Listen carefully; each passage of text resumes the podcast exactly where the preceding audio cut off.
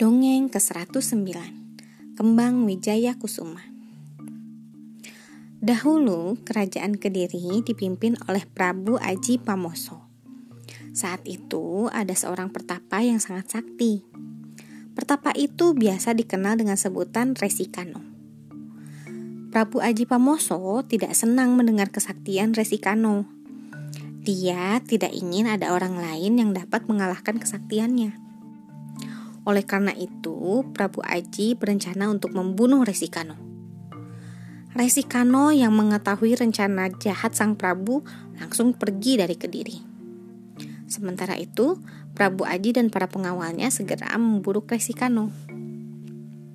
Resikano berlari hingga ke pantai Pulau Jawa, dekat daerah Cilacap. Di sana, ia mencari tempat yang sunyi dan tentram untuk bersembunyi. Sayangnya, Prabu Aji dan pengawalnya berhasil menemukan tempat persembunyian Resikano. Ketika Resikano sedang tidur, sang Prabu segera membunuhnya. Anehnya, ketika Resikano terbunuh, jasadnya seketika langsung hilang. Melihat hal itu, Prabu Aji Pamoso sangat terkejut. Ditambah lagi dengan munculnya suara gemuruh dan angin ribut yang menakutkan. Setelah suara gemuruh mulai bereda, tiba-tiba muncul seekor naga raksasa. Naga itu mendesis, mulutnya yang besar terbuka lebar, seolah hendak memakan sang Prabu. Sementara itu, ombak di pantai Cilacap semakin tinggi. Melihat hal itu, Prabu Aji Pamoso segera mengeluarkan panah saktinya. Panah itu langsung dilepaskan tepat mengenai naga raksasa. Naga itu pun menggeliat dan akhirnya mati. Setelah naga itu mati, tiba-tiba dari arah timur muncul seorang wanita cantik. Wanita itu berdiri di sebuah pulau kecil di tengah-tengah laut, tidak jauh dari pantai Cilacap. Wanita itu lalu memanggil nama Prabu Aji Pamoso. Siapa engkau sebenarnya? Apa yang kau inginkan dariku?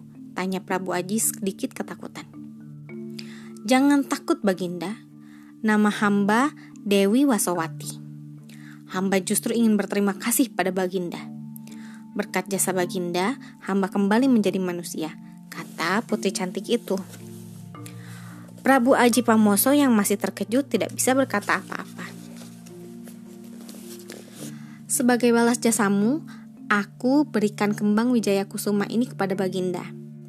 Bunga ini tidak akan Baginda temukan di alam biasa.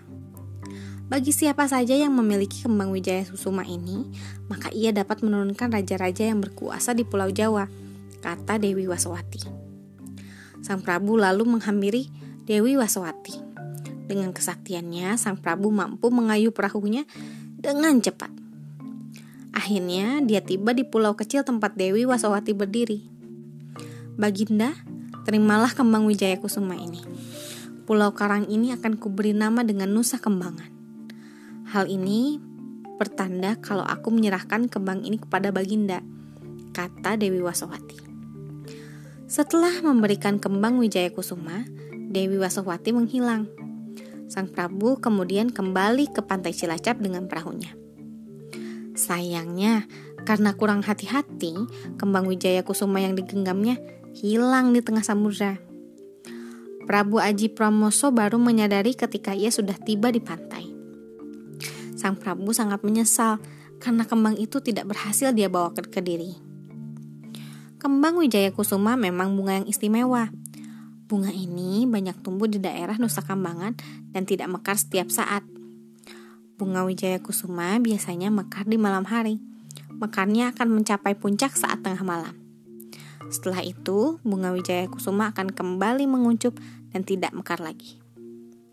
Konon, raja-raja di tanah Jawa diharuskan memetik bunga wijaya kusuma pada acara penobatannya. Sekian, terima kasih telah mendengarkan. Selamat malam.